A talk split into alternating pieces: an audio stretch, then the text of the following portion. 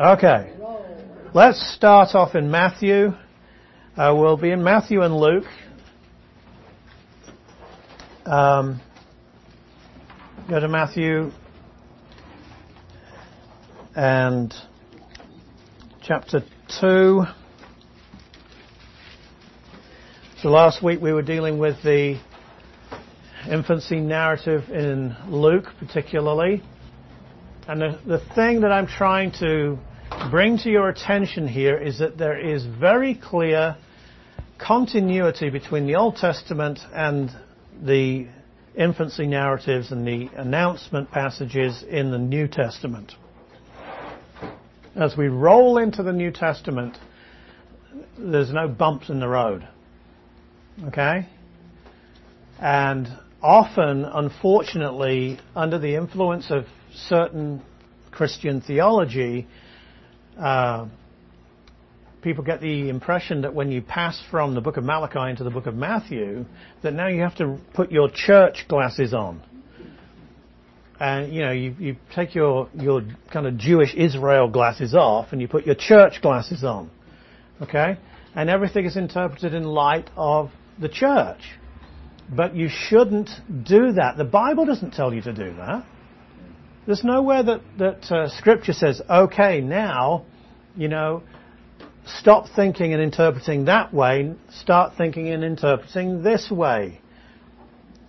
Um, the Bible never says interpret the Bible in light of the cross. And yet there are very influential theologies that do just that. Now there's a good reason why the Bible doesn't tell you to interpret in light of the cross, and that is, if you've been with me for a while, you'll know that in the Old Testament, although the cross is there, um, the work of Christ is two parts. And the two parts are fused together in the Old Testament, but they're one work. That one work is that he dies for sins and rises again, and he sets up his kingdom, his new covenant kingdom on earth. That's one work of Christ. Now, what gets the emphasis in the Old Testament? The latter. Mm-hmm. You see? The latter. Just go to these passages. We'll be going to Micah in a minute, and you'll see again, Micah puts the emphasis not on the first coming, although he mentions it, but on the second coming. There's a reason for that, and that's because um, the first coming, just although it's definitive in one way, it leaves a lot hanging. We still live in a world where the devil is the ruler of this age. That's what Paul calls him. Okay, he's the prince of the power of the air. We live in a world of disease and destruction and inhumanity and uh, the whole world out of joint. We live in a, a, an age of corruption where God is still hated and his way is not done on earth as it is in heaven. So, because of that, I hope that you can see the merits of the cross. Uh, what they do is they suffice to cover the sins of everyone that believes in Jesus. And the resurrection of Jesus ensures eternal life and eternal glory to all those that have trusted in the merits of the cross. But as far as God's final consummate action is concerned, as far as the fulfillment of his covenant plan is concerned, everything's still hanging. I don't know if you've noticed but you're not reigning. You're not reigning as king, as a king or a queen in the kingdom. Now, you can, if you, if you believe certain kinds of theology, you can imagine that you are. Okay? You can tell yourself, I am, I am, I am. I'm, I'm you know, and Jesus is ruling on the throne of David right now. And, and these prophecies in the Old Testament are coming true, just coming true in a, a much more expansive way, uh, which means uh, different um, than God said in the Old Testament. You can also, what's also strange about this kind of theology is that not only are we in the kingdom, we're also in the tribulation with this theology. Okay? And so you are you are reigning as a king, but you're also suffering because you're under tribulation. Uh, to me, it uh, even though it has some very scholarly and godly defenders, this is monkeying around with the Bible. And the reason it's monkeying around is because it's putting human deductions ahead of what the Bible says. It's us moving ahead. And as I've said, uh, we all do it. Our default position is to be independent of God. And the first thing that's independent, and the most important thing that's independent, is our thought life. It's independent from God. Okay, so a Christian, as well as a non-Christian, their default is independence. But it comes out in a different way. For a non-Christian, it's going to go into a form of idolatry, whether self-idolatry, idolizing a false god, a false prophet, or science, or money, yeah, success, something like that, yes, fame, whatever that might be. Evolution. Um, so it's going to be that. And that's, that's their autonomy coming out. But for a Christian, it can come out in all kinds of different ways. And anybody who's been a believer for any amount of time is fully aware that drifting from the Word of God is second nature. It's easy. I don't have to work hard at all at drifting away from God. I can do it easily. I have to work at dying to myself. Isn't that what the Apostle Paul tells us to do daily? Uh, 1 Corinthians 15. Uh, doesn't he tell us in Romans 12, 1 and 2, that we've got to put ourselves on the altar as a living sacrifice? Not just once, it's a con- continuity, it's a continuous tense, perfect tense. So, uh, we've got to have our minds transformed. Do you see? This is a constant uh, thing. It's an influence from outside, an influence from the Word, an influence from the Holy Spirit that corrects our independence. Right, we know that in practical Christian living. But practical Christian living comes from our thought life. As a man thinks in his heart, so is he. And so we shouldn't be surprised to find it in our theology either. And in our theology, what we find is that this default uh, works itself out in this pious sounding and original and intellectual theology. Um, so that the, the idea is that Christ has now come. He is the fulfillment of the Old Testament prophecies. So now Christ has come and Christ has died. The definitive uh, action of God has occurred. The cross of Christ and the resurrection of Christ. It's occurred. As prophecy has been fulfilled in Christ and the resurrection, uh, the cross and resurrection. And now we have the church, wherein there is neither Jew nor Gentile. Then, and the church is in Christ. Do you see? That we look for fulfillment in Jesus and those that are in Jesus. Now, it, that all sounds great. It sounds good. But in order to do that, in order to actually um, make that transaction work, you have to go back into the Old Testament and kind of elbow it a bit and say, look, shut up about Jerusalem, shut up about David, shut up about uh, Israel and all these different places in Israel, because what it really means is the world. And what Israel really is, is the church. Do you see? Now, I, I have to qualify myself here.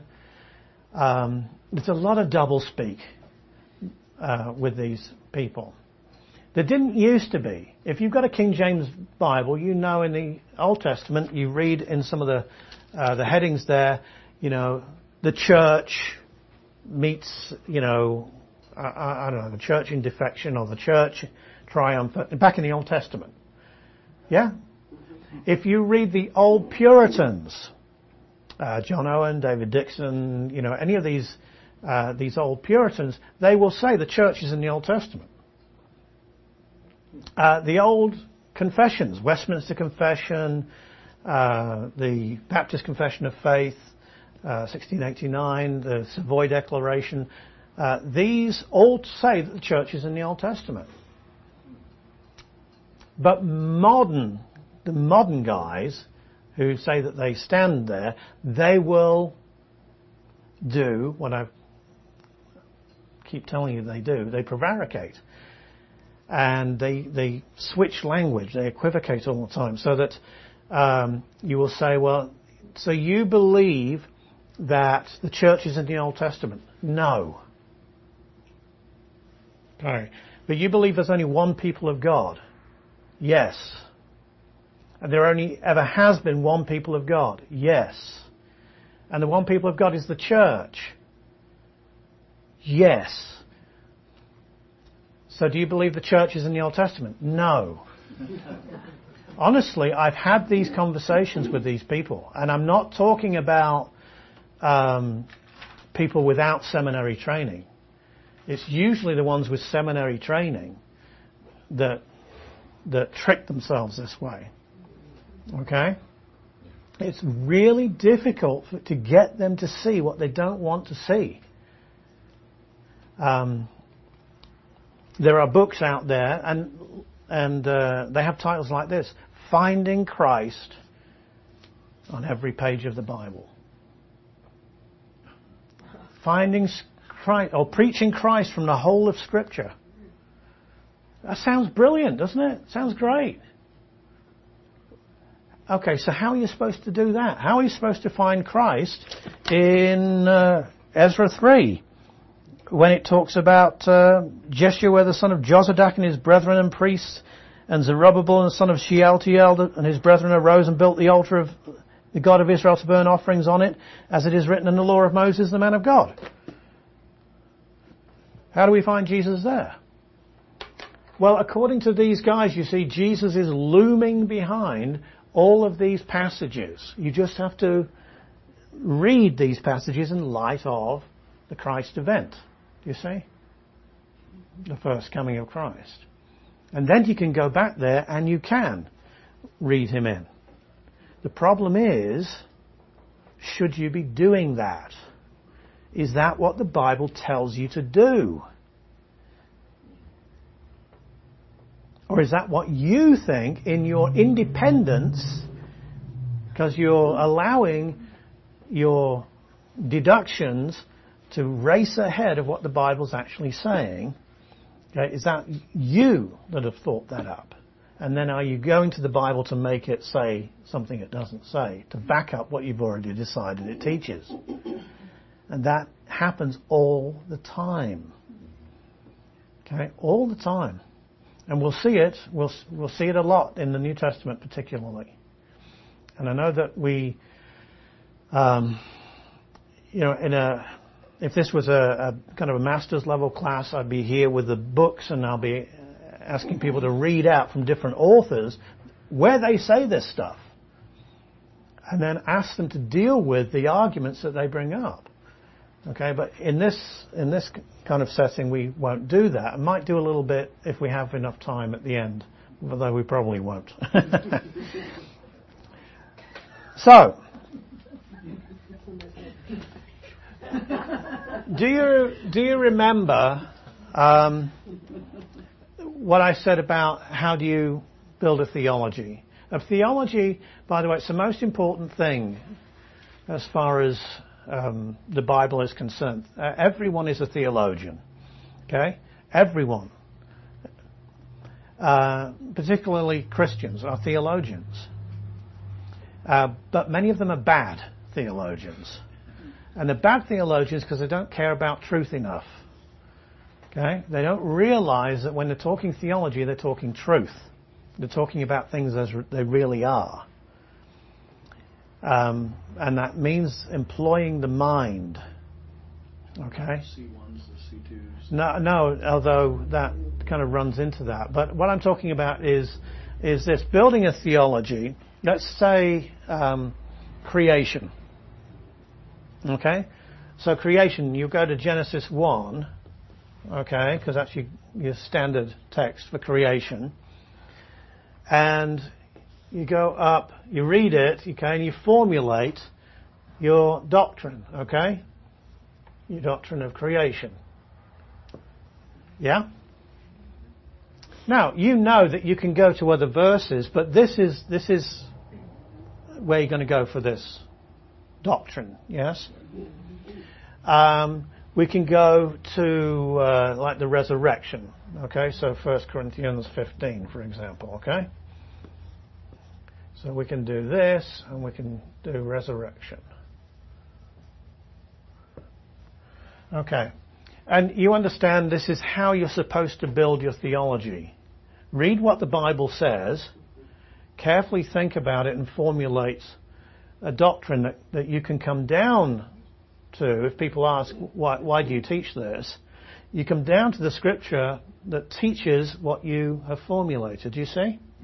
So that's pretty straightforward stuff. But this is not what we do generally, often, because we have this default setting. We're like Eve in front of the tree. Okay? So we will agree with God tree good for food and pleasant to the eyes, and then we will also decide that we can add our own stuff. We, we can de- deduce our, our own stuff too. The important thing is not that we agree with God.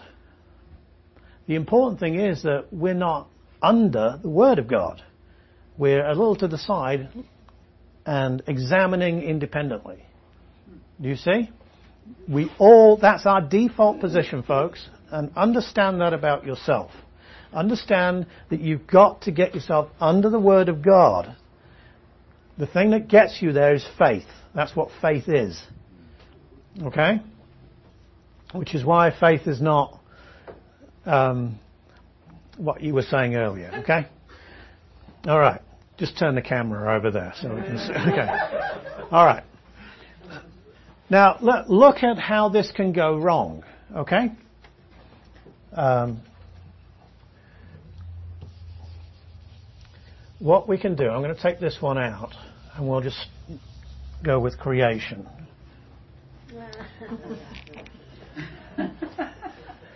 and so, what we do is we formulate this doctrine. Okay, so this is our the doctrine that we're looking at, and say we've read the Bible, got some familiarity with Christian books and Christian teaching and preaching and so on, and instead of going um, for our next doctrine, um, and uh, well, let's see, let's say providence. I don't know. Or no, let's let's say the fall. Okay, so Genesis three. Okay. And instead of going there and go going up or something like that, what we have a tendency to do, I don't think we mean to do it, but what we sometimes have a tendency to do is that we go like this. Okay? We formulate our doctrine and then we go down looking to the, the Bible. Do you see? Now, what you're supposed to do is this. Here's the arrows, okay, from the scripture and then you, you're supposed to link your theology at the top. But instead, what happens is you, you formulate a doctrine, you go across, and then you come down. You see the action? And then you can do it again and come down. A lot of theology is like that. It's deductive. It's, ah, that must mean this. Okay? And then you go looking around the Bible for a proof text for it. Watch that. Watch that. Okay? It's watch it in your own reading of scripture and watch it in Christian teachers.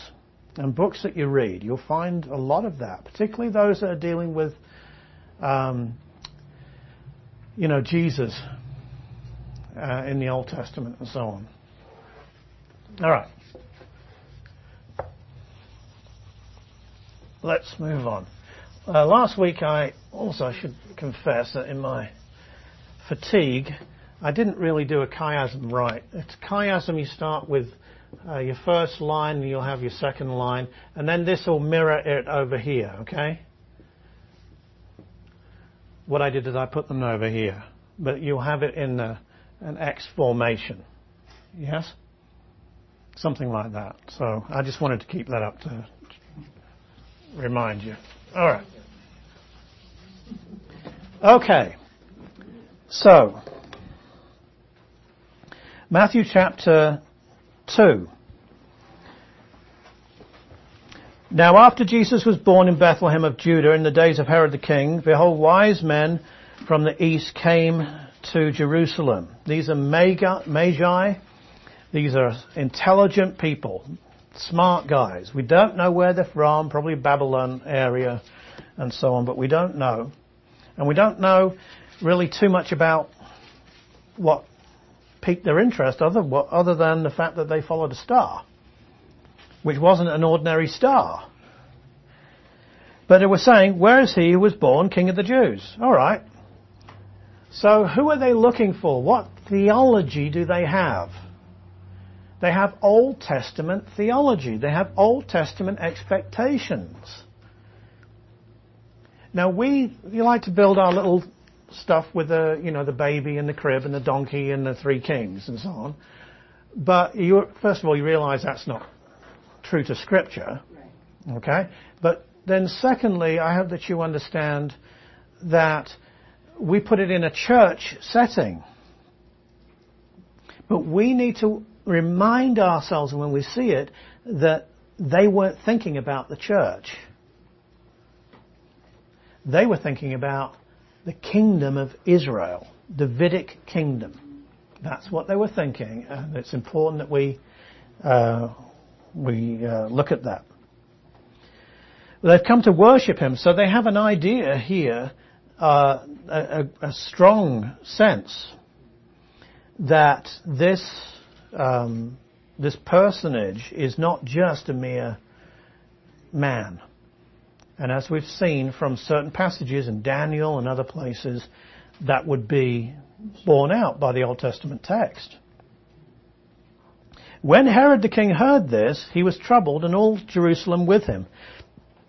And when he had gathered all the chief priests and scribes of the people together, he inquired of them where the Christ, that's the Messiah, the anointed one, was to be born. So they said to him, in Bethlehem of Judea, for thus it is written by the prophet. Now this is a kind of a free rendering, which is what they would often do.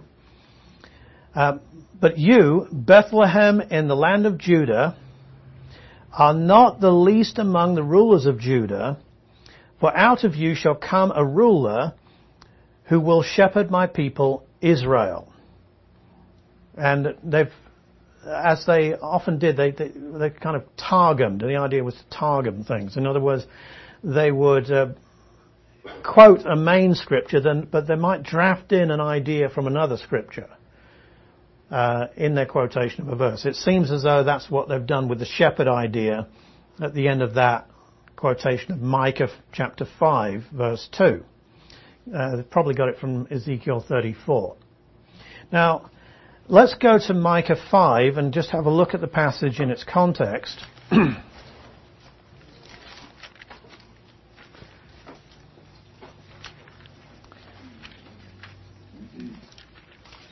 Micah 5 and verse 2.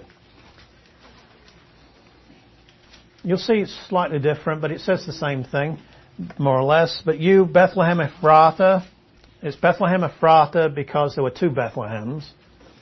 So they said that the wise, sorry, the uh, scribes said Bethlehem of Judah, okay, because there was another one as well. Though you are little among the thousands of Judah, yet out of you shall come forth to me, that's God, the one to be ruler in Israel. And now look at what it says, whose goings forth are from of old, from everlasting. Now, you, in your translation, might be slightly different uh, than that. From old time, or do you have a slightly different translation? Ancient. From ancient time, you got an NIV? From the days of eternity. Okay, yeah.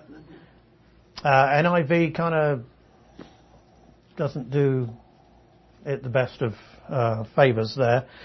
But the idea is uh, that this person is uh, everlasting. And so most translations uh, bring that in. There isn't an, uh, a Hebrew term for everlasting. Okay, so it's just the ages of the ages, olam. But uh, at the same time, uh, I think it's justifiable to say that this is a particular uh, person who, at this time would have been understood to have been this everlasting individual. Um, can't go into that right now, but uh, I hope you can see that what the scribes and the Pharisees did when they, even though they gave a free rendering of, of the scripture, they used it to answer a specific question. They didn't spiritualize it. Did they? They simply quoted it. Okay? He wanted to know, Herod wanted to know where. They told him where. They quoted the scripture from Micah 5 2. But looking at Micah here, I hope that you can see that the ruler who is to come forth uh, in Israel from God, this is a, a, a special individual. This person is not just a, another king. This person is to be God's ruler on earth. What covenant are we dealing with here? The Davidic covenant. Do you see the Davidic covenant? All right. So go back to the Matthew passage in 2 6. Out of you shall come a ruler who will shepherd my people Israel. Again, the idea the Davidic covenant is, is, is there. But then you've got this idea of the shepherd being brought in as well. And that uh, brings to mind, like I said, Ezekiel 34 and Ezekiel 34, other places too. Uh, it, uh, if you look at the context, you'll find that it's a restoration context. Okay? It's a new covenant context. So what they've done is that they've they've uh, said that this person who fulfills the Davidic covenant will also uh, bring Israel together to shepherd them and lead them in accordance with the Old Testament prophecies, and that is new covenant hope. So they brought that in too. Do you see that? We are not on church territory here. And when you read this, don't read it in light of the church. Give the New Testament time to say what it says. That's really important. You know what happens, and uh,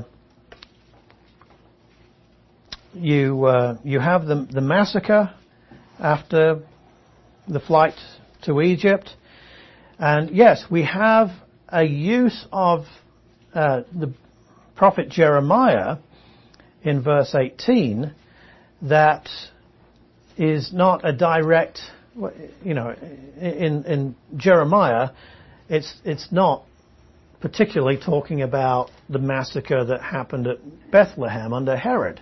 It's Jeremiah 31. And it's, it's referring there to deportation. It's, it's something horrible that happened at that place, Ramah. Rachel, because she was buried near Ramah, uh, it's used in a figurative sense. She's weeping for her children. Do you see? And that because that's where they were assembled. The, now, what uh, what uh, Matthew is doing is that he's applying that text. He's not saying here that this was literally fulfilled.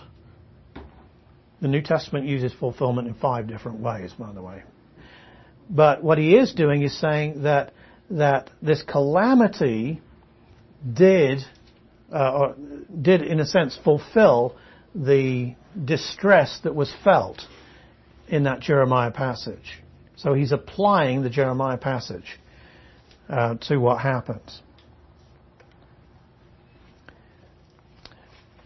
What he isn't doing is, and anyone can see this, whether you hold to uh, our perspective or you take a, a spiritualizing perspective, what he isn't doing is he's not spiritualizing.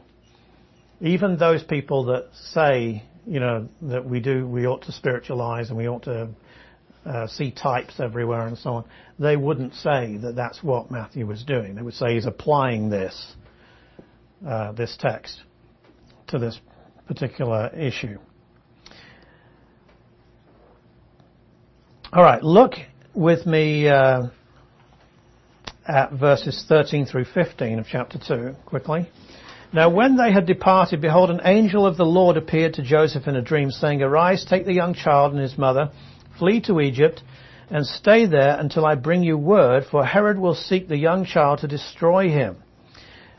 When he arose, he took the young child and his mother by night and departed for Egypt and was there until the death of Herod, that it might be fulfilled which was spoken by the Lord through the prophet, saying, Out of Egypt I have called my son. Now that's a direct quotation from Hosea 11.1.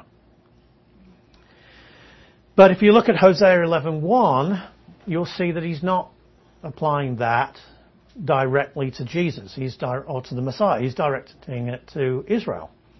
Because Israel was brought out of Egypt. Do you see? So Matthew is saying it's fulfilled, and yet um, people have said, well, it's not literally fulfilled that way. I hope you can see that. He's again, he's applying this passage to uh, to Jesus. How can he do that? What's happening here? It's not the same thing as was happening in verse 18, which might seem a little confusing to you. Why? Well, it's because Numbers 24 verse 8 is probably behind Hosea's quotation in Hosea 11.1. Do you see? Has a scholar called uh, John Sailhamer who uh, has done some excellent work on this, showing these motifs. But if you'll look at Numbers 24 with me quickly, I just want to show you the context of this, which uh, hopefully you'll find interesting.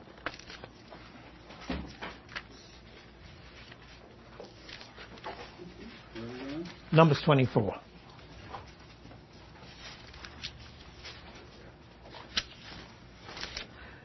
Well, we'll start from uh, verse 3. This is Balaam. The utterance of Balaam, the son of Beor, the utterance of the man whose eyes are opened, the utterance of him who hears the words of God, who sees the vision of the Almighty, who falls down with eyes wide open. How lovely are your tents, O Jacob, your dwellings, O Israel, like valleys that stretch out, like gardens by the riverside, like aloes planted by the Lord, like cedars beside the waters. This is a tranquil paradise that, that uh, Balaam is describing. It's a prophecy. He shall pour water from his buckets, and his seed shall be in many waters. His king shall be higher than Agag. His kingdom shall be exalted. God brings him out of Egypt. Do you see that? Now look at verse 9. He bows down, he lies down as a lion, and as a lion, who shall rouse him? That's from Genesis 49. Okay, that's from the blessing of Jacob on Judah. Okay, that's taking that language there and putting it uh, into the mouth of Balaam, describing this ruler. And then look at what happens next. Blessed is he who blesses you, and cursed is he who curses you. That's from the Abrahamic covenant. Do you see that? So there's more going on here uh, as you can see, than just again um, some blessings for Israel. This is foretelling this future king and his great kingdom, and he's brought out of Egypt. Do you see that? So, yes, there's a quotation from Hosea, but is there also this strong link to Moses? Through, well, Balaam, but uh, Moses who wrote the book of Numbers. I think that uh, that we ought to take that very seriously. That being the case, there is a theological tie-in with the way Matthew is using fulfillment here. Okay? It might seem difficult and strange to us because of the church, but if you had the kind of expectation I've tried to build up over the last two courses, it becomes much easier to see this. Okay? Because all you've got is what went before. All you've got is this expectation.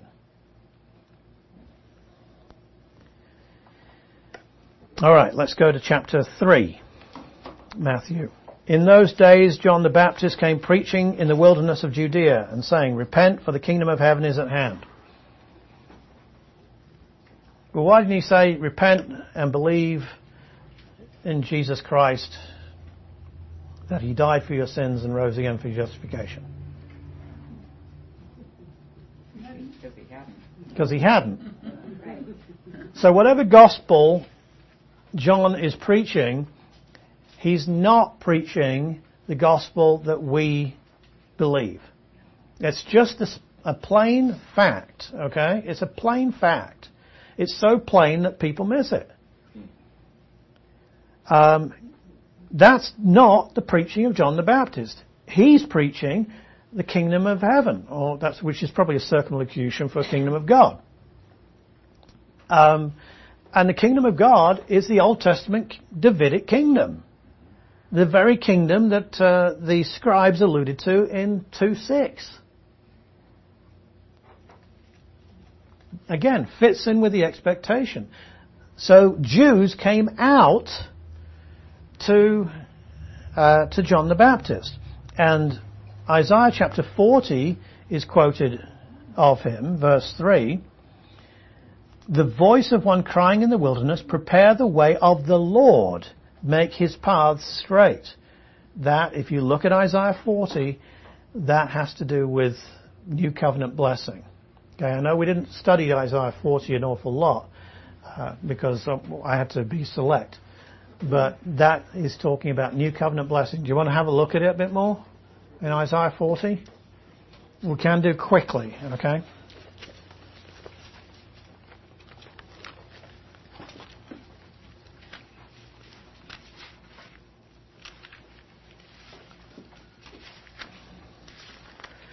Comfort, yes, comfort my people, says your God. Speak comfort to Jerusalem and cry out to her that her warfare is ended, that her iniquity is pardoned. What covenant are we talking about here? That's new covenant because it's salvation. Okay? But warfare is ended. It doesn't just bring uh, pardon for iniquity, it brings peace, safety, comfort. You see? externally as well in the world. Now, certainly she's received from the Lord's hand double for all her sins, and that's what you find.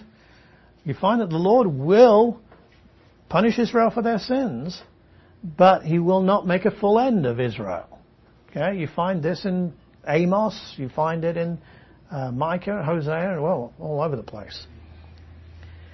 The voice of one crying in the wilderness, prepare the way of the Lord, make straight in the desert a highway for our God. Every valley shall be exalted, every mountain and hill brought low. The crooked places shall be made straight, the rough places smooth.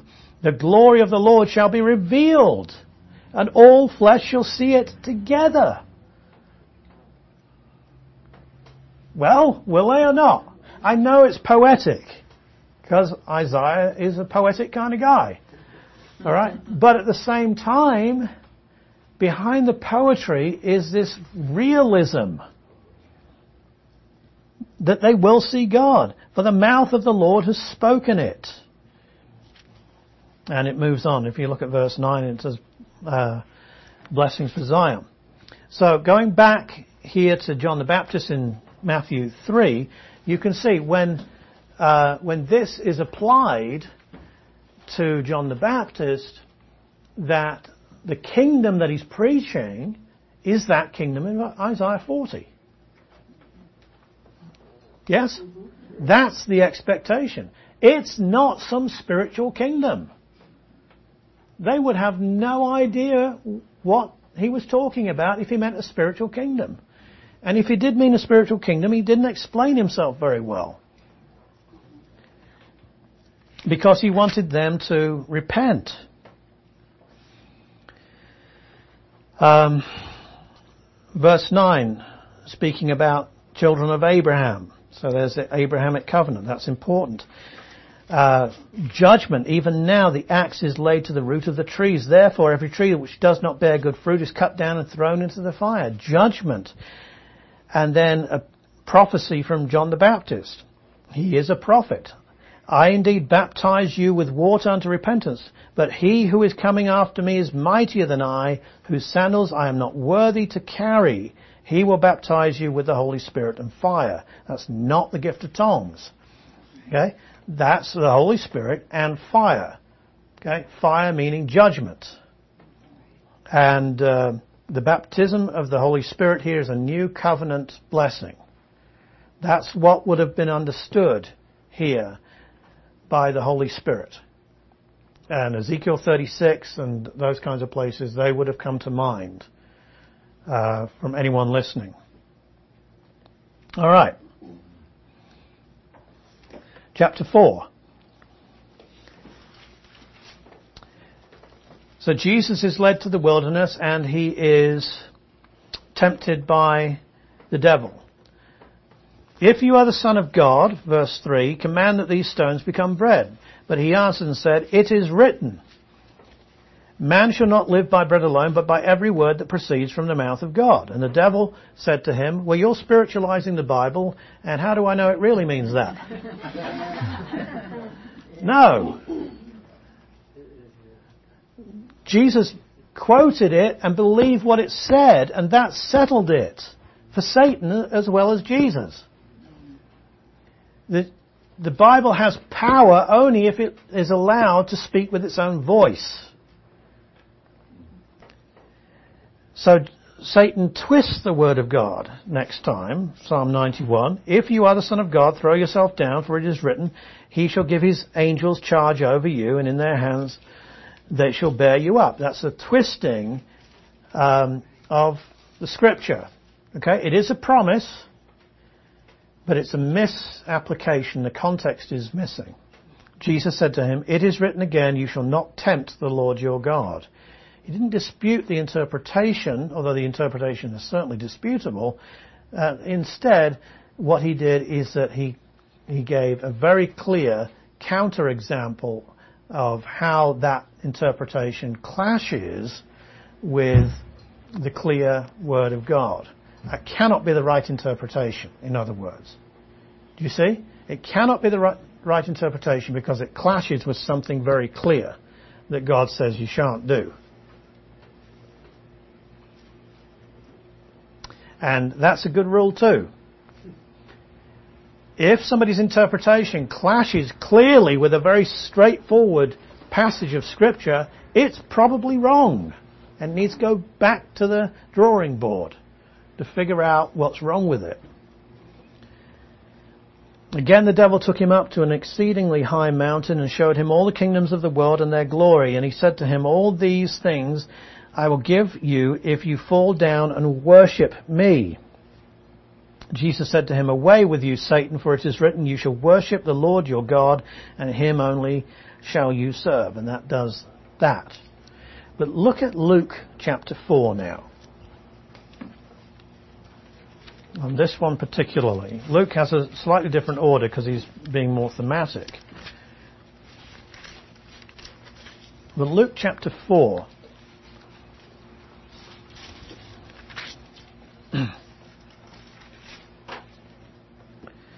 verse 6. Well, actually, verse uh, 5.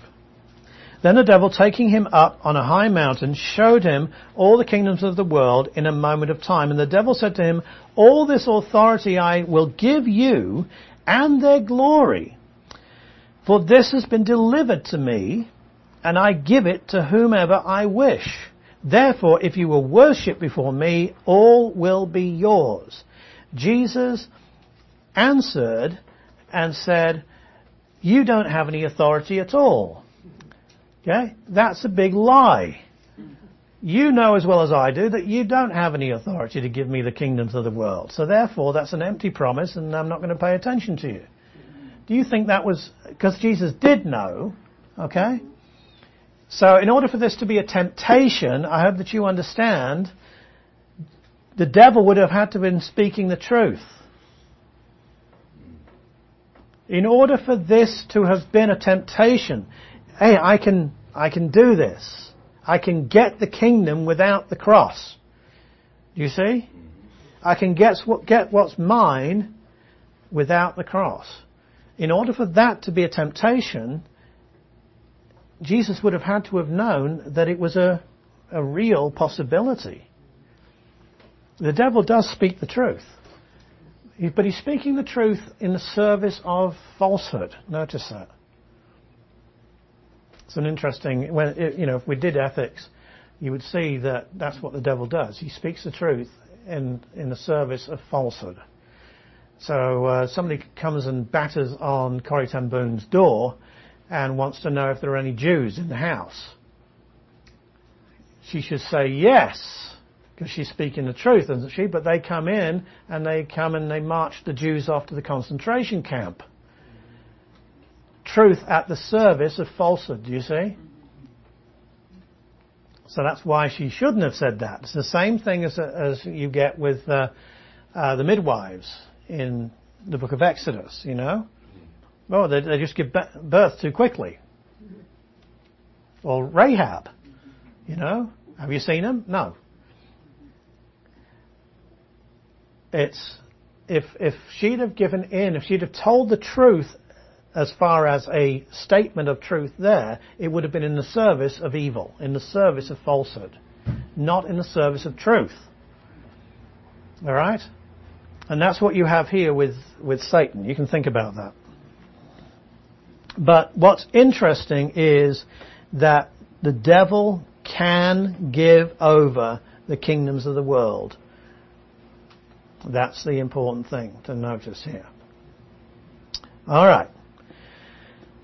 So after the baptism, verse 14 of Luke 4, then Jesus returned in the power of the Spirit to Galilee, and news of him went out through all the surrounding region, and he taught in their synagogues, being glorified by all. So he came to Nazareth, where he had been brought up, and as his custom was, he went into the synagogue on the Sabbath day and stood up to read. And he was handed the book of the prophet Isaiah, okay, or a scroll. This is providence. And when he had opened the book, he found the place where it was written. And this is from Isaiah 61.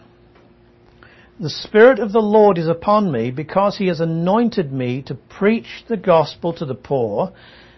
He has sent me to heal the brokenhearted, to proclaim liberty to the captives, to the recovery of sight to the blind, uh, to set at liberty those who are oppressed, to proclaim the acceptable year of the Lord. Then he closed the book. But if you go to Isaiah 61 verses 1 and 2, you'll see that he closed it in the middle of a sentence. Because the next passage says, the next uh, uh, phrase is about the vengeance of God. Now, please notice this because it's very important. I think I did spend some time speaking about those passages that speak of about the vengeance of God. Um, if you've got a concordance, Isaiah 61 we're going to, if you've got a concordance, look up the word vengeance and look at those passages. You'll see it's very interesting, and particularly in the prophetic portions. The Spirit of the Lord God is upon me because he is, uh, because the Lord has anointed me, so that makes him a Christos. To preach good tidings to the poor, he has sent me to heal the brokenhearted, to proclaim liberty to the captives, the opening of the prison to those who are bound. Now, um, Jesus said the opening of the eyes of the blind. Okay, he added that in because that's something nobody in the Old Testament could do. All right, so he adds that in. Again, it's, it's, it's uh, strange to us that he should do that, but that was often the way that they would do that. They'd have a kind of a free quotation that would add a bit of information in. Um, to proclaim the acceptable year of the Lord and the day of vengeance of our God, to comfort all who mourn, to console those who mourn in Zion, give them beauty for ashes. Remember I told you when we were going through the prophets that the prophets often have this, this emphasis on judgment and then blessing for Israel. Okay? And that's what you've got here. Judgment, but then blessing. Okay? Comfort, but then vengeance. Okay? And it's in the same turn of phrase. That's because they happen together in the eschaton uh, at the last day. So this person who comes uh, um, with the blessings of the Spirit of God to proclaim the acceptable year of the of the Lord comes first in vengeance, but then he comes in peace and blessing. Notice that. But what Jesus does is he understands the Old Testament better than the people that are hearing in the synagogue. He understands there's going to be a gap between those two, or between, sorry, the proclaiming the acceptable year of the Lord and the day of vengeance. And the comfort. Do you see? There's going to be a gap between what we now call the first coming and the second coming. In the Old Testament, they're fused together.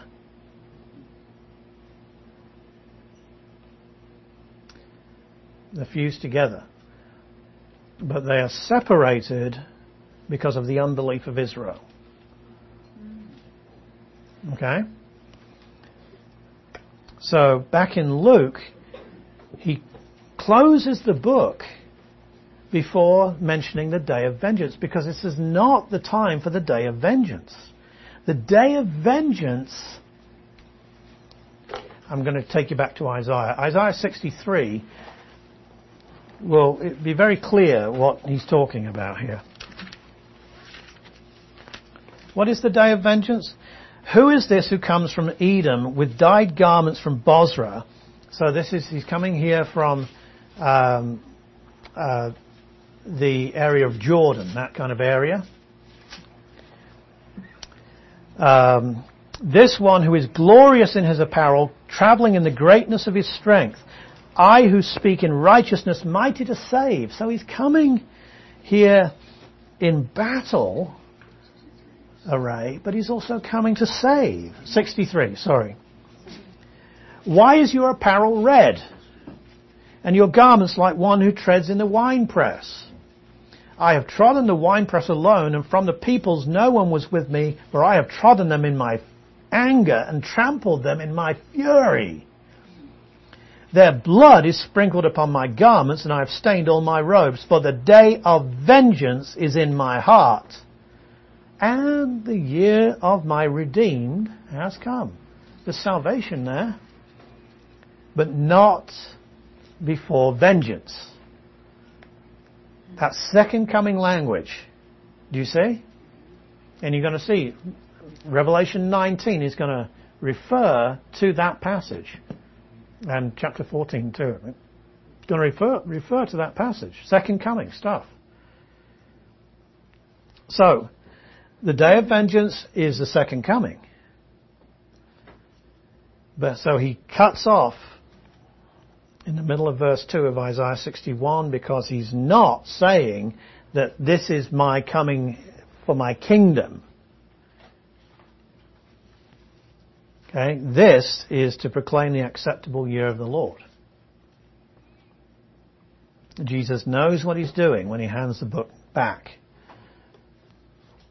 But we often miss it. We, we uh, think, oh, he's setting up his kingdom. He doesn't set up his kingdom until after he's come in vengeance. He began to say to them, verse 21, Today the scripture is fulfilled in your hearing. Well, if he'd have gone on and read on, he could not have said that. Because he didn't come to vanquish his enemies in, at the first coming. So we need to, we need to pay attention here, okay? Let's not, let's try and, and get the, the rest of the New Testament out of our heads. Let's just come through with an Old Testament mindset, an Old Testament expectation, and let the thing unfurl in front of us. We are in very, very Jewish territory here. Do you see that? The expectation is fully in line with what we read in the Old Testament.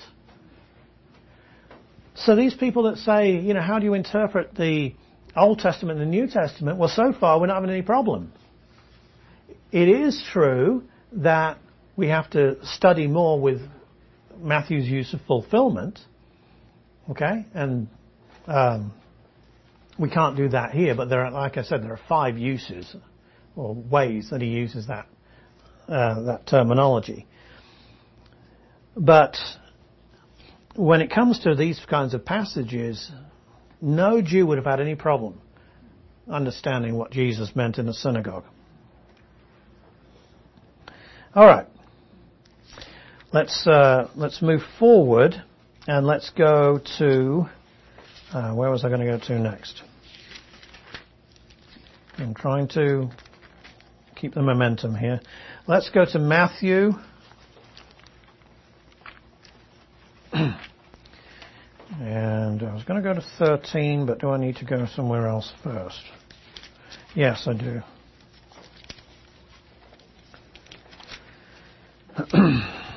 Matthew chapter 4.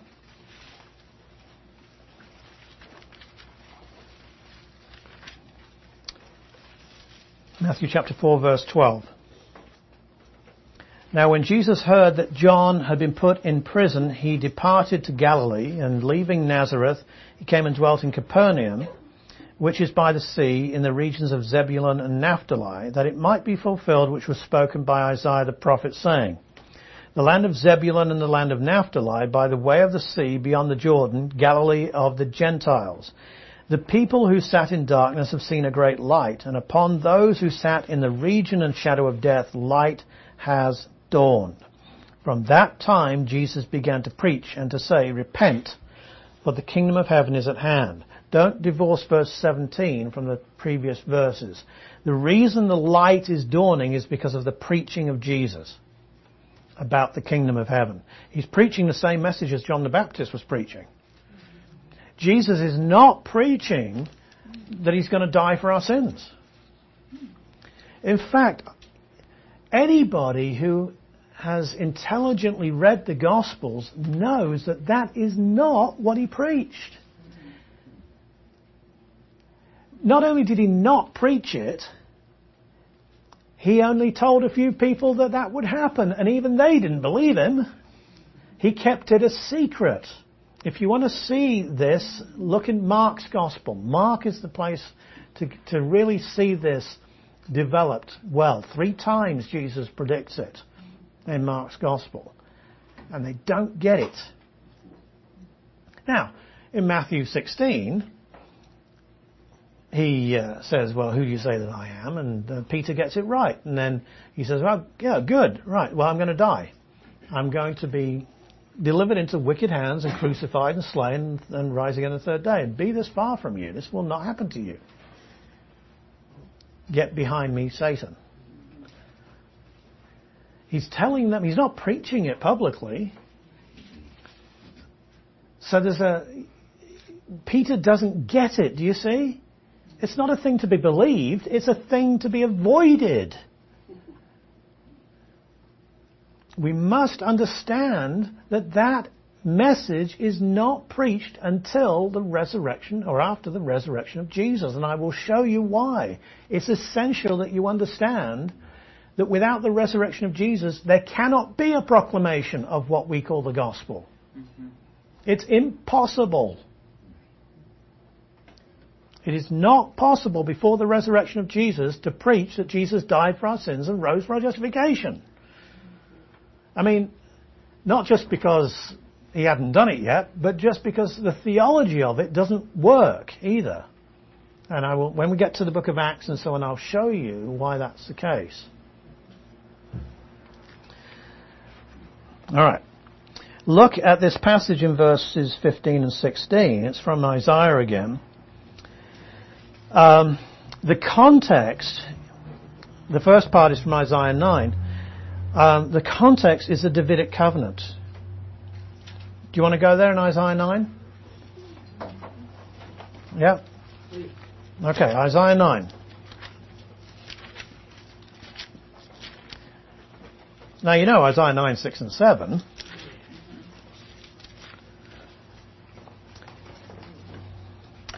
Nevertheless, the gloom will not be upon her who is distressed, as when at first he lightly esteemed the land of Zebulun and the land of Naphtali, and afterward more heavily oppressed her by the way of the sea beyond the Jordan in the Galilee, in Galilee of the Gentiles, the people who walked in darkness have seen a great light. Those who dwelt in the land of the shadow of death, upon them a light has shined. I'm sorry I have to go so quickly here. You have multiplied the nation and increased its joy. They rejoice before you according to the joy of harvest, as men rejoice when they divide the spoil. For you have broken the yoke of his burden and the staff of his shoulder, the rod of his oppressor, as in the day of Midian. That's, um, what's his name? Gideon. For every warrior's sandal from the noisy battle, the garments rolled in blood will be used for burning and fuel of fire. In other words, the, the, there won't be any more use for armaments, okay? Apart from for firewood. For unto us a child is born. Unto us a son is given, and the government. What government? The Davidic covenant. Yeah, yes. Yeah, government will be upon his shoulder, and his name will be called Wonderful Counselor, Mighty God, Everlasting Father, Prince of Peace. He brings in peace. And the, of the increase of his government and peace there will be no end. Upon the throne of David, just in case you don't know, it's a Davidic covenant, and over his kingdom to order it and establish it in judgment and justice. From that time forward, even forever. Okay? Not difficult, folks. This is not difficult. Isaiah 11, okay? If, if you want to see this uh, furthered, the prophecy of the branch, look with me at verse 4, chapter 11. But with righteousness he shall judge the poor and decide with equity for the meek of the earth. He shall strike the earth with the rod of his mouth, with the breath of his lips he will slay the wicked. Righteousness shall be the belt of his loins, faithfulness the belt of his waist. The wolf also will dwell with the lamb. The leopard will and lie down with the young goat, and so on and so forth. Uh, verse 9, the earth shall be full of the knowledge of the Lord as the waters cover the sea. Why? Because he's the Prince of Peace. He brings peace. He brings shalom. Not just feeling, you know, a little lightheaded and no problems and so on. But he brings peace on the whole planet. Peace between the, the beasts of the field. He brings real shalom. Do you see? So I hope you can see the context of of uh, the prophecy about Zebulun and Naphtali is in the context of the Davidic covenant and the kingdom. Uh, also, uh, in uh, verse 16, I think that's Isaiah 42. That's where I've got my line drawn. Isaiah 42 verses 6 and 7. So just have a look at that one quickly.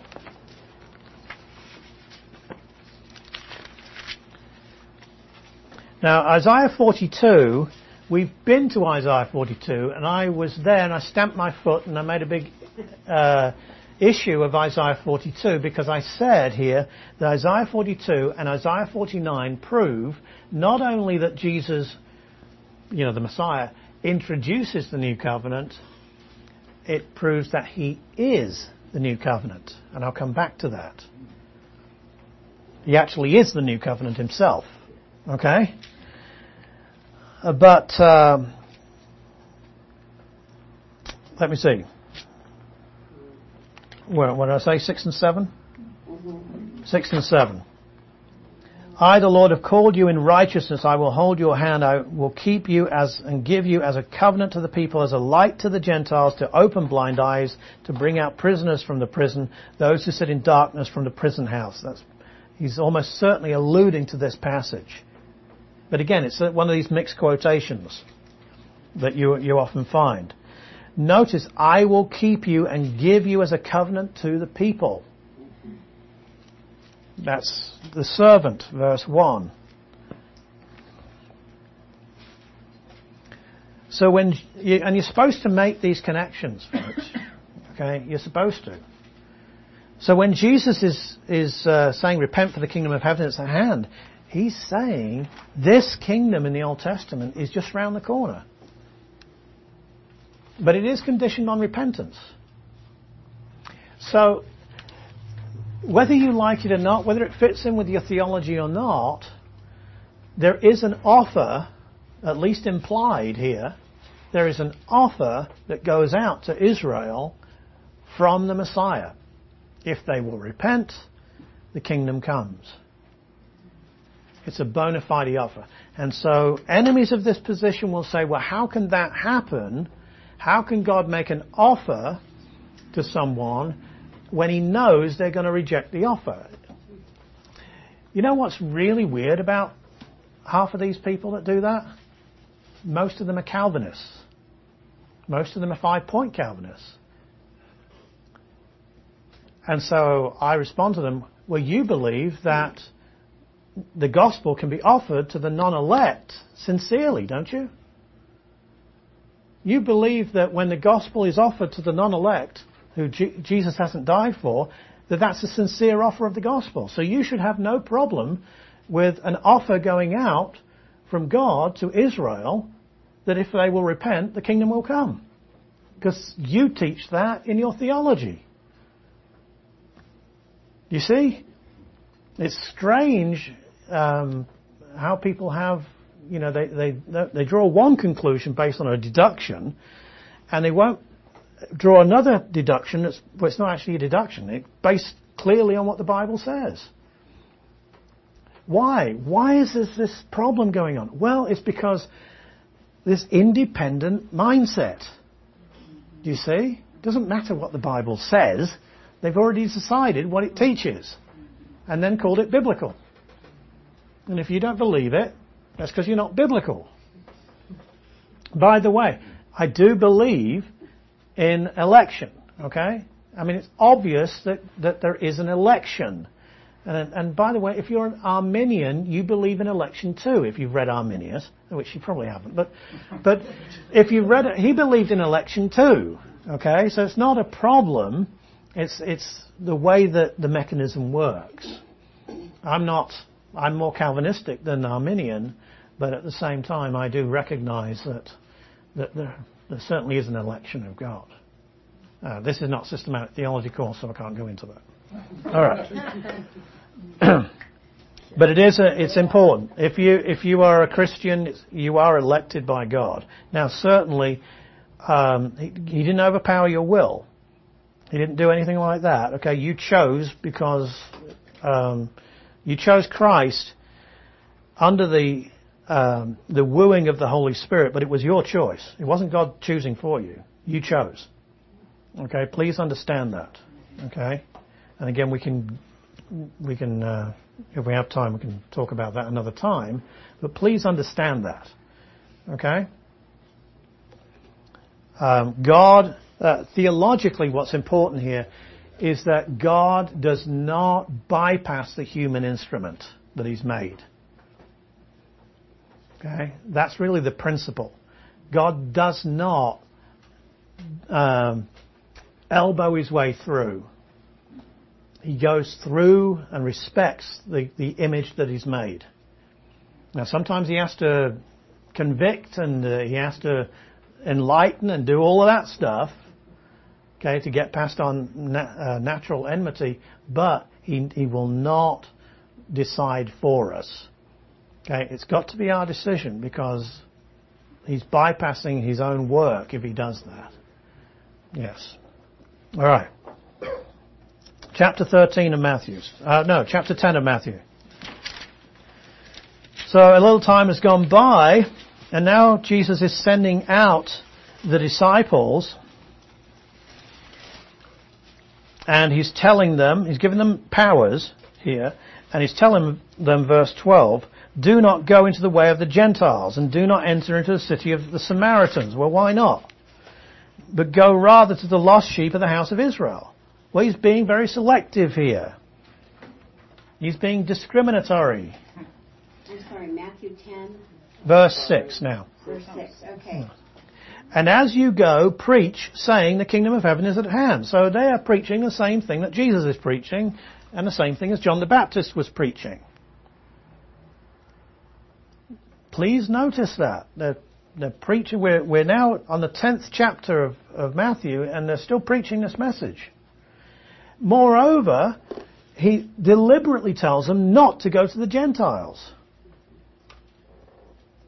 So we're still very much in Israelitish, Israelitish territory here, and we still have Old Testament expectations fully intact.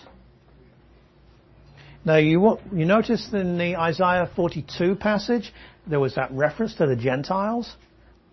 Yeah, bringing blessing to the Gentiles. That's an Old Testament teaching.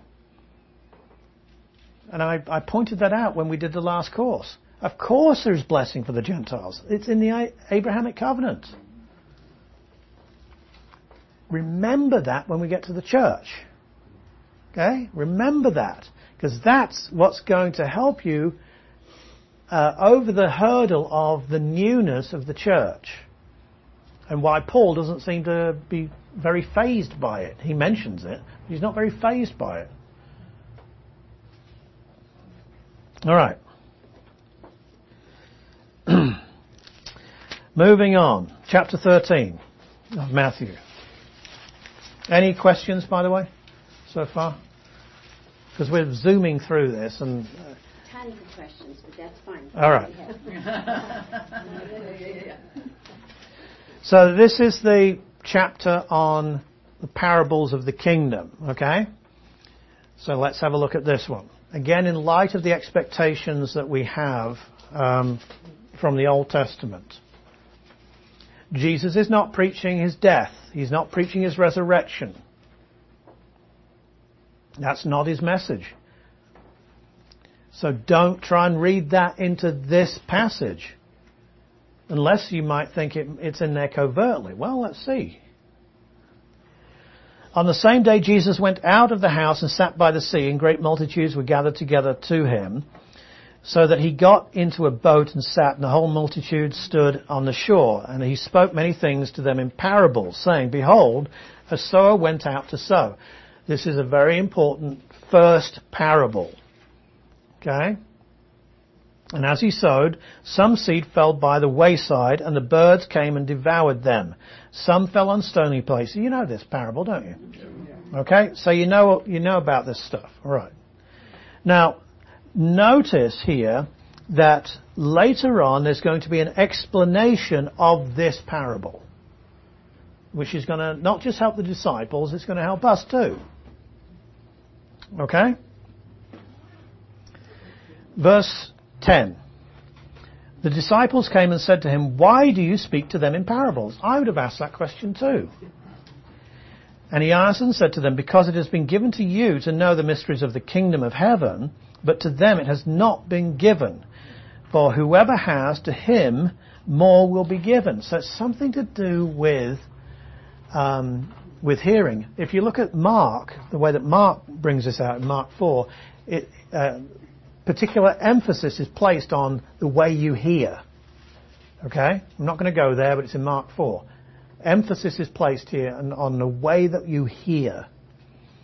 He that has to him more will be given. He, he will have abundance. And whoever does not have, because you haven't heard properly, you've not used your ears properly, even that which he has will be taken away from him. Therefore I speak to them in parables, because seeing they don't see. They, they're, they're using their eyes, but they're not using their eyes properly because they're not seeing what God wants them to see. Now, of course, it's not just a matter of of uh, the organ called the eye, because the eye is linked to the mind, and that's what's really important. They're not interpreting what they're seeing correctly.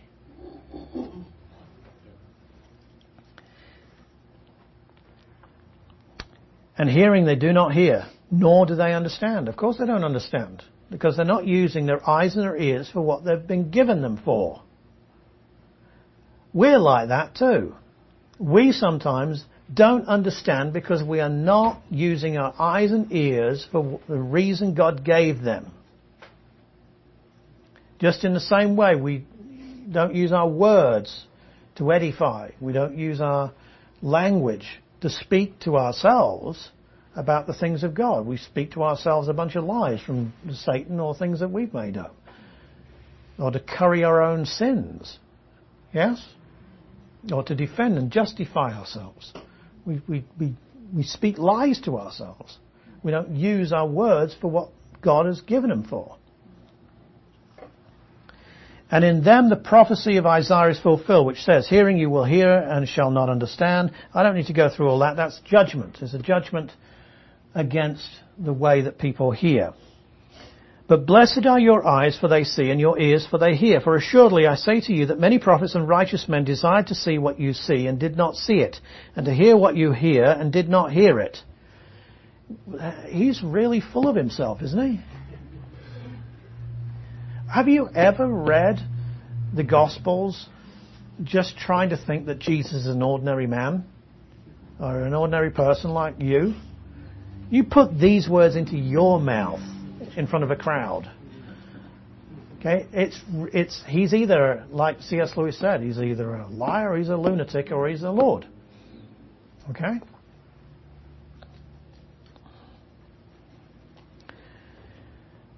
Therefore, hear the parable of the sower. Right, interpretation time.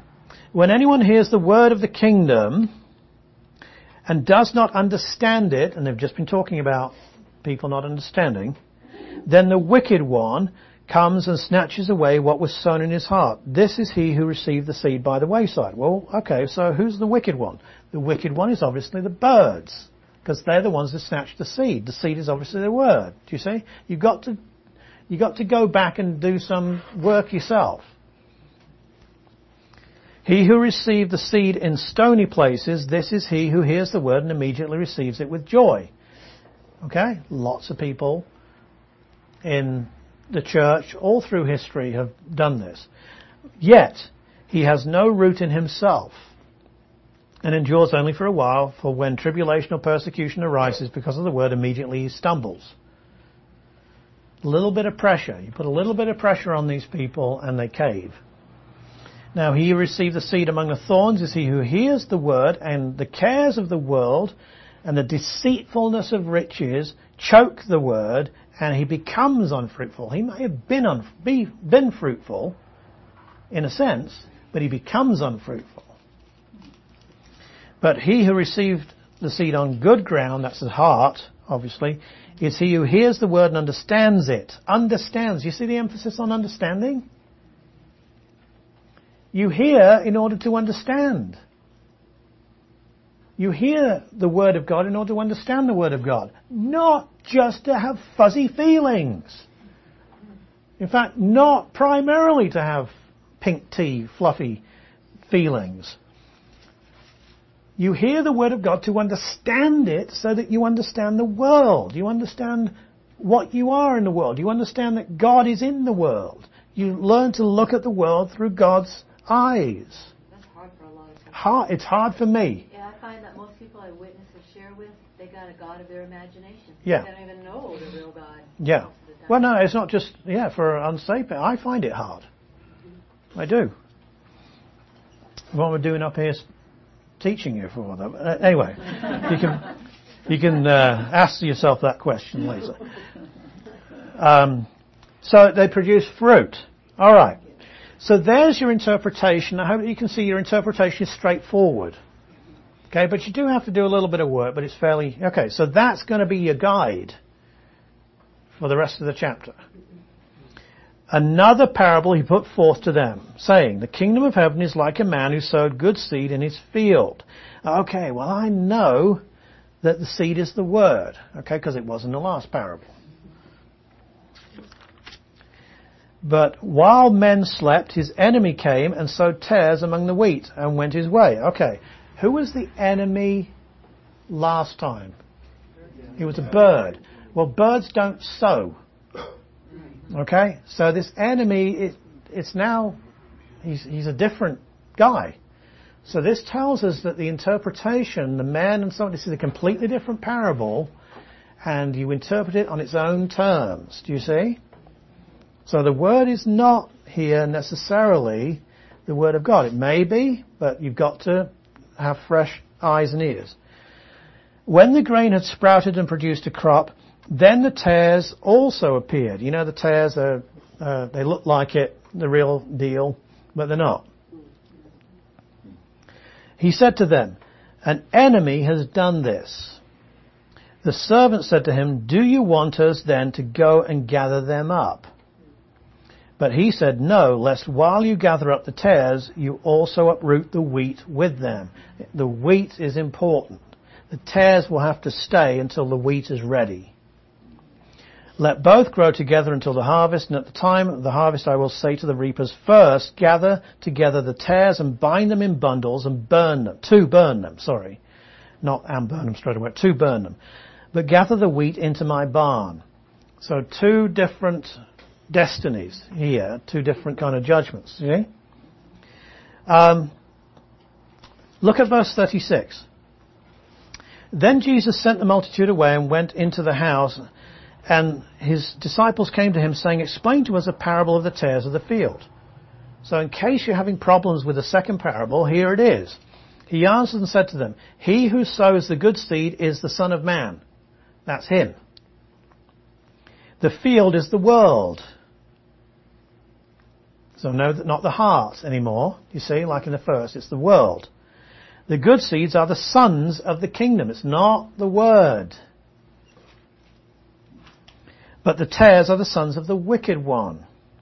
The enemy who sowed them is the devil. The harvest is the end of the age. The end of the age. And the reapers are the angels. So the reapers that say, well, you know, let, us go in there and separate them, they're the angels. And the Son of Man is saying, no, don't do that until the end of the age. Alright? Now what does that automatically imply? Don't do it until the end of the age. What does that imply straight away? Second coming. Kinda. Well, Kinda. On. The judgment?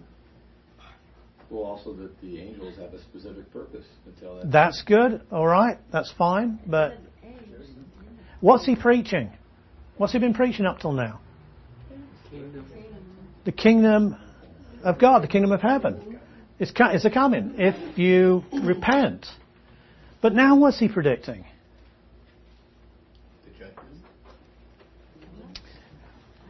Good, but let both grow together until the harvest. And the harvest is what? The end of the age. So what is he now predicting? A time gap. The kingdom is not round the corner. Do you see? And you, Susan rightly said the second coming, although uh,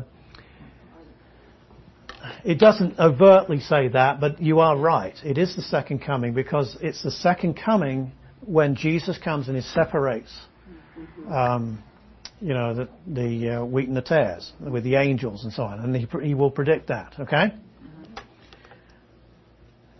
So again, go back to the synagogue in Luke 4, Isaiah 61. He stops before he says the vengeance of our God because that's second coming language. But he knows that uh, between the first part of Isaiah 61 2 and the second part of Isaiah 61 2 will be an, a long time.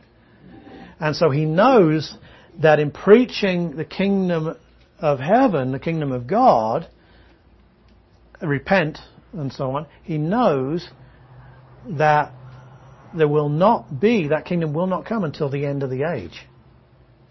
Do you see? Notice this tension. That's what I'm trying to, uh, to uh, bring to your attention here. Notice the tension that's there. And the vengeance comes first, the tares first and burns them, and then That's, he gathers the wheat. yes, yes. All right. Well, what I see is the conflict for the disciples, thinking, Yeah. well, wait a minute, the kingdom is supposed to be peace, everlasting. And now you're talking about tares and Yes. judgment.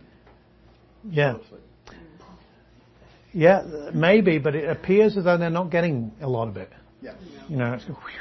But that's So- also the expectation, though, that has been built up Exactly. Very, very good. Okay, so John gets two points. He may have been late, but he gets two points because he's quite right. The, the only reason to explain the slowness of the disciples is the fact that they had, you know, this, this idea of, uh, of the kingdom that had been uh, shaped by the Old Testament prophecies.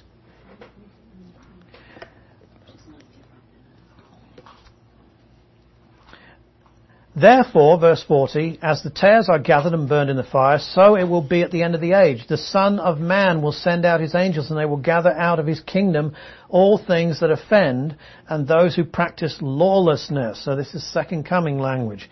And will cast them into the furnace of fire. There will be wailing and gnashing of teeth. Then the righteous will shine forth as the sun in the kingdom of their Father. There's the kingdom. He who has ears to hear, let him hear. Okay? Right, let's have a look at some of these other um, parables and that we skipped. So is this why his focus is on the Jews first? Yeah. We need to settle this before we go to the Yeah, because what you find in the Old Testament uh, plan of salvation, as we might call it, okay, um, and you can see it in Isaiah 49 is a good place to see it. Um, but what you what you see is that Israel is dealt with. Uh, if you want to see Zechariah, go from Zechariah 8 all the way through to, uh, well, 14 really, because it's, we, we, when we looked at Zechariah, we showed that. Okay? Um, then, Israel is redeemed. Not all Israelites, but Israel is redeemed. Okay? By this uh, coming Messiah, this King. And then what you find is that uh, Israel becomes uh, the head and not the tail in the language of, uh, of uh, Isaiah, uh, and then goes out, and the Gentiles we'll just call them Gentiles, nations, are drawn to Israel. Okay? They're drawn. Israel has a missionary enterprise, as it were, and a missionary fun- uh, function, and the Gentile nations are drawn to Israel in, the, in that kingdom setup. And salvation is offered to the Gentiles through what's going on in Israel. Yeah? Do you remember this from the last course? Please tell me yes. Yeah. All right. All right. Because I brought my handkerchief uh, just in case I needed to cry in it. Okay, let's have a look at uh, verse 33. Another parable he spoke to them. The kingdom of heaven is like leaven, which a woman took and hid in three measures of meal, and meal, uh, uh, sorry, till it was all leavened. Oh. Oh, Matthew 13. Yeah. Yeah, sorry. All right, so let's look at this again. Now we hopefully, because Hennebury's been drubbing it into you all well, all of these these courses, all of these lessons. The expectation is Jewish. The expectation is Jewish. Leaven.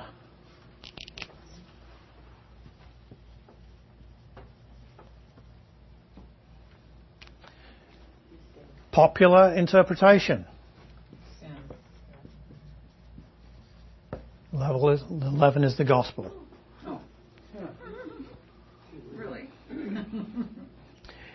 Under that interpretation, which is held by most evangelical scholars, uh, the kingdom of heaven is like leaven, which a woman took and hid in three measures of meal till all was leavened. Well, what's the meal then? The, what's that? Yes, well done. Two points. Okay. The meal is the world. Gospel going out to the world. This is positive. A positive message. Do you see that? Mm-hmm. So three measures, does that have to do with like Judea, Samaria, and the end of the world? Who knows? Who knows? The problem is it's wrong. Leaven is never positive. There- no, it's not. It's not. A Jew would never think that leaven was a positive thing. And he certainly wouldn't think it was the gospel. And if he was the gospel, what gospel would he be thinking it was? The gospel of repent because the kingdom's at hand. Do you see? Unless Jesus is just talking past them all, and he's really talking to us. By the way, that's what this kind of, of theology does. It ends up saying that the, um, that a lot of the time Jesus and certainly the Old Testament prophets are really not talking to the people they're talking to. They're talking to us. Yes, in time. They're talking to us because the the uh, expectations that the uh, were, that were carried by the prophets and so on were not literal, according to these this interpretation. The only ones who have the real, who really get it now because of the cross and because of the resurrection, are the church. If that's the case, the Bible's for the church. It's not for anybody else. That's another big theological problem with uh, that way of interpreting things. Uh, God becomes disingenuous to the people that he's talking to until he finally, you know, um, shows his hand. Well, I don't believe that that's what God does. So this is not this is this is not right. This is the this is the way you do it when you have a theology that reads the New Testament back into the Old Testament, or starts with the church and starts with the cross of Christ and the preaching of um, the death and resurrection of Jesus. But that's not what's going on here. So that can't be right. Can't be right. Well, is there another possible interpretation? Okay. Let's put the other one up here. The other one is that leaven is sin. Okay? How is the kingdom of heaven like sin? I'm going to get there. I'm going to get Just there. asking the obvious. That's a very good question. It's a very good question. But you see, what's he's he's assuming something. What's he assuming? that the kingdom of heaven is good. That the kingdom of heaven is always good in this context. Okay, is always good. Notice that before um, it said that he will, the kingdom of heaven is like, and then it's like there's there's Satan. He's sowing stuff in it, wheat and tares. He's sowing tares in the kingdom of heaven. Did you notice that? Well, I saw that as the kingdom of heaven. When heaven is down and the kingdom is mm-hmm. here, then there's still going to be that sin in the Nope. world, like we talked about in the last class. Nope. Be this, and he doesn't want to pluck out right No, beforehand. because remember, what is the action of the plucking out and the burning and so on? What's that? That's the second coming. So that's before the Davidic kingdom of righteousness. So the kingdom of heaven he's talking about now that ends at the end of the age is before the second coming. Do you see? And in that, the devil sows strife and tares. You there? Okay. So now with that negative thought in your head, looking at verse 33 negatively and looking at leaven, okay, look at the woman's action. What's she doing? She's hiding it. She's not a good woman. She's hiding it. It shouldn't be there. Alright? Until the whole thing was leavened.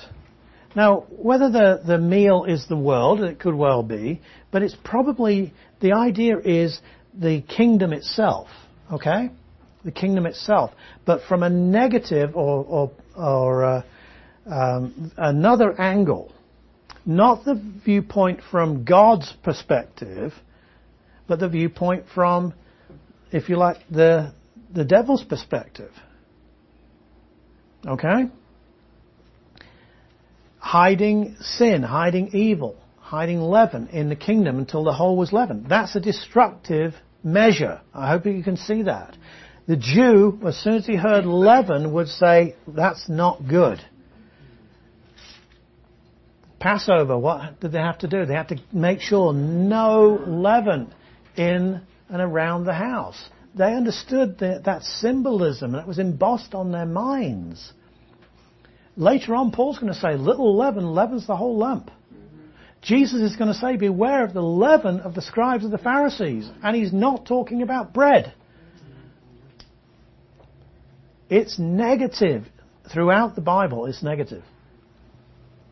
So this, uh, you see, it's not what you expect, is it? Because we've been raised to think, oh, positively, okay? The leaven's the gospel, and the whole world's going to be evangelized. The Bible doesn't teach that. Okay, that's by the way, that's uh, a particular eschatology called postmillennialism. Postmillennialism.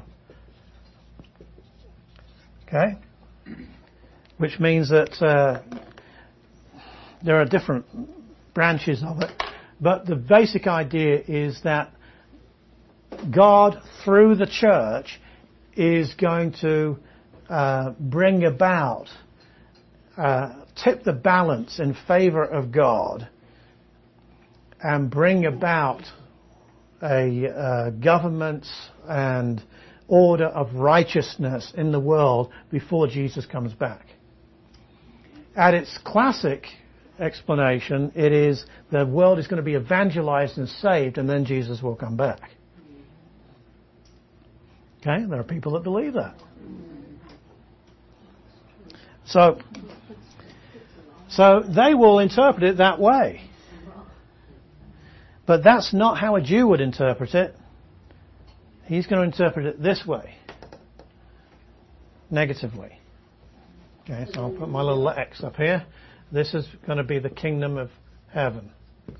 Okay, it's not, the kingdom of heaven is not heaven. The kingdom of heaven, as a circumlocution, a Jewish circumlocution for kingdom of God. Okay? Jews would often, and Matthew's a very Jewish gospel, Jews would often not speak the name of God. They would use a circumlocution. Okay? A, a substitute name. Okay, so, verse 44. Again, the kingdom of heaven is like treasure hidden in a field, which a man found and hid, and for joy over it goes and sells all he has and buys that field. That's good, yes? So something, uh, a man is discovering something. He's discovering the kingdom of heaven. And he sees the value of it. He understands. What's Jesus been saying? You have to understand, do you see? So he understands it and it becomes the most valuable thing to him. That's what Jesus is saying. It's a positive spin now. Now in the first two parables you had positive and negative together. Yes, the men who received the word of God with joy brought forth fruit. Those that didn't. Uh, those who were the children of the kingdom and those who were the children of the wicked one. Positive and, and negative. Now we're having some negative ones and some positive ones. Do you see the perspectives? He's trying to throw light on uh, the kingdom of heaven between his first coming and the day of vengeance, or the end of the age. Again, the kingdom of heaven is like a merchant seeking beautiful pearls, who, when he had found one pearl of great price, went and sold all that he had and bought it. Positive. Again, the kingdom of heaven is like a dragnet that was cast into the sea and gathered some of every kind, which, when it was full, they drew to shore, and they sat down and gathered the good into vessels, but threw the bad away. That reminds you of the second parable. And he uh, even goes in verse 49 to, to show that. So it will be at the end of the age. So the dragnet is about the end of the age. The angels will come forth and separate the wicked from the just. So who are the people with the dragnet? Dragnet. Who are, who are the ones that are throwing the dragnet out? The angels. They're the ones who are separating, do you see? So he's focusing now at the end of the age to that separation, the separation of the wheat and the, and the tares. Cast them into a furnace of fire, there will be wailing and gnashing of teeth. That's what he said in the second parable. Jesus said to them, Have you understood all these things? And they said, Yes, Lord. yes, Lord, because of their expectation. They weren't reading it with New Testament glasses on. They only had one channel of thought, as it were. Do you see? They were expecting the kingdom. So that was, they didn't have the problems that we encounter because we're trying to read it in light of the church. But I hope you can see that there isn't a problem here, but he calls it the mysteries of the kingdom of heaven. He's not saying this is the Davidic kingdom, this is the kingdom of righteousness and peace. He's saying right now because he's preaching the kingdom, but within the kingdom, as it, as he finds it, there is sin. There is Satan. He knows that. He's just had an encounter with him. Uh, there is the growth of wickedness as well as the uh, the growth of of the elect. I've missed one. 51, right? no. No, where's the uh,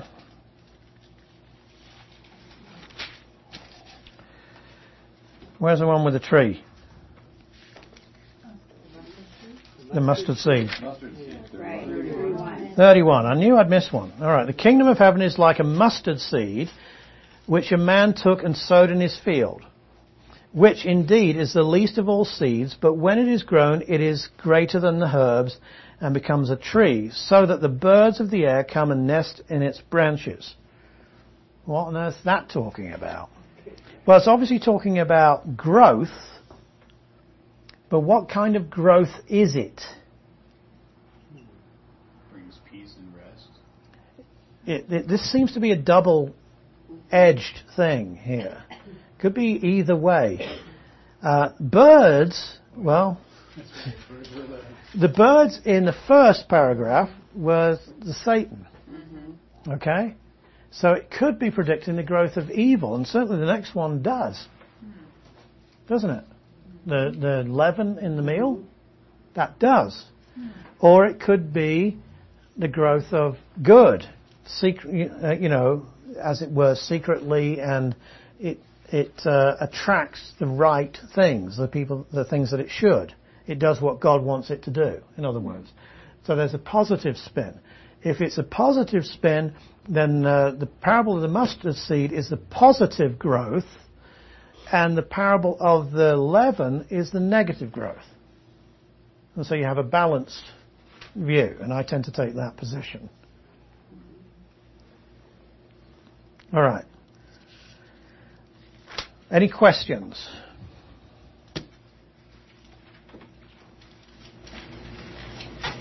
This, yeah. So this gathering is the gathering.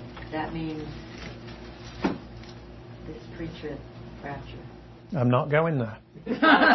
It doesn't say that. No, that's what I'm saying. It's, I'm not telling you that. okay. You weren't. Th- th- There's a reason for that. I know it's agonizing, uh, no, but I'm not agonized. I'm Good. reading the word and taking it. good, good, good. Yeah, yeah. Because um, what I don't want to do is to jump ahead. I want to just let it unfold. I know that we have our assumptions, but we've got to try to be aware of our assumptions and and just try to let it say what it says. At the moment, my only concern is to show the the Jewishness and the Old Testament um, uh, milieu of this ministry of Jesus. Very wise. Okay, that's my point. We are now um, 13 chapters into Matthew, and we are still very much in Old Testament territory. And even Luke is on Old Testament territory, isn't he? Okay, Mark. What Mark is telling you, um, there's a number of things, but the main thing with Mark is that this secret of the identity of Jesus and of his death and so on, it's, it's, it's not known apart from through demons.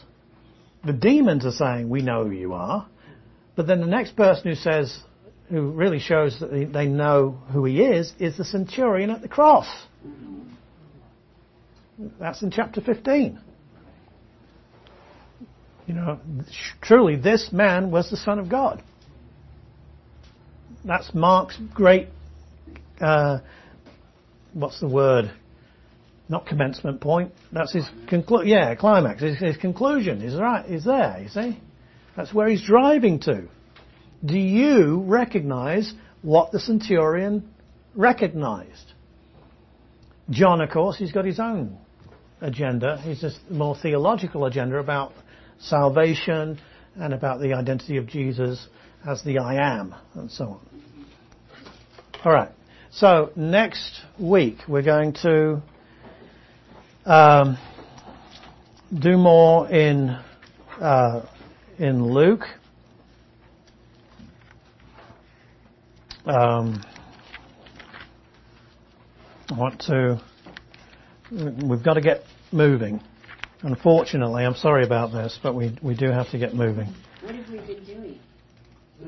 We haven't been moving? uh, so Yes. Uh, the stuff I want to do, but we can't really do. So um, we'll go to.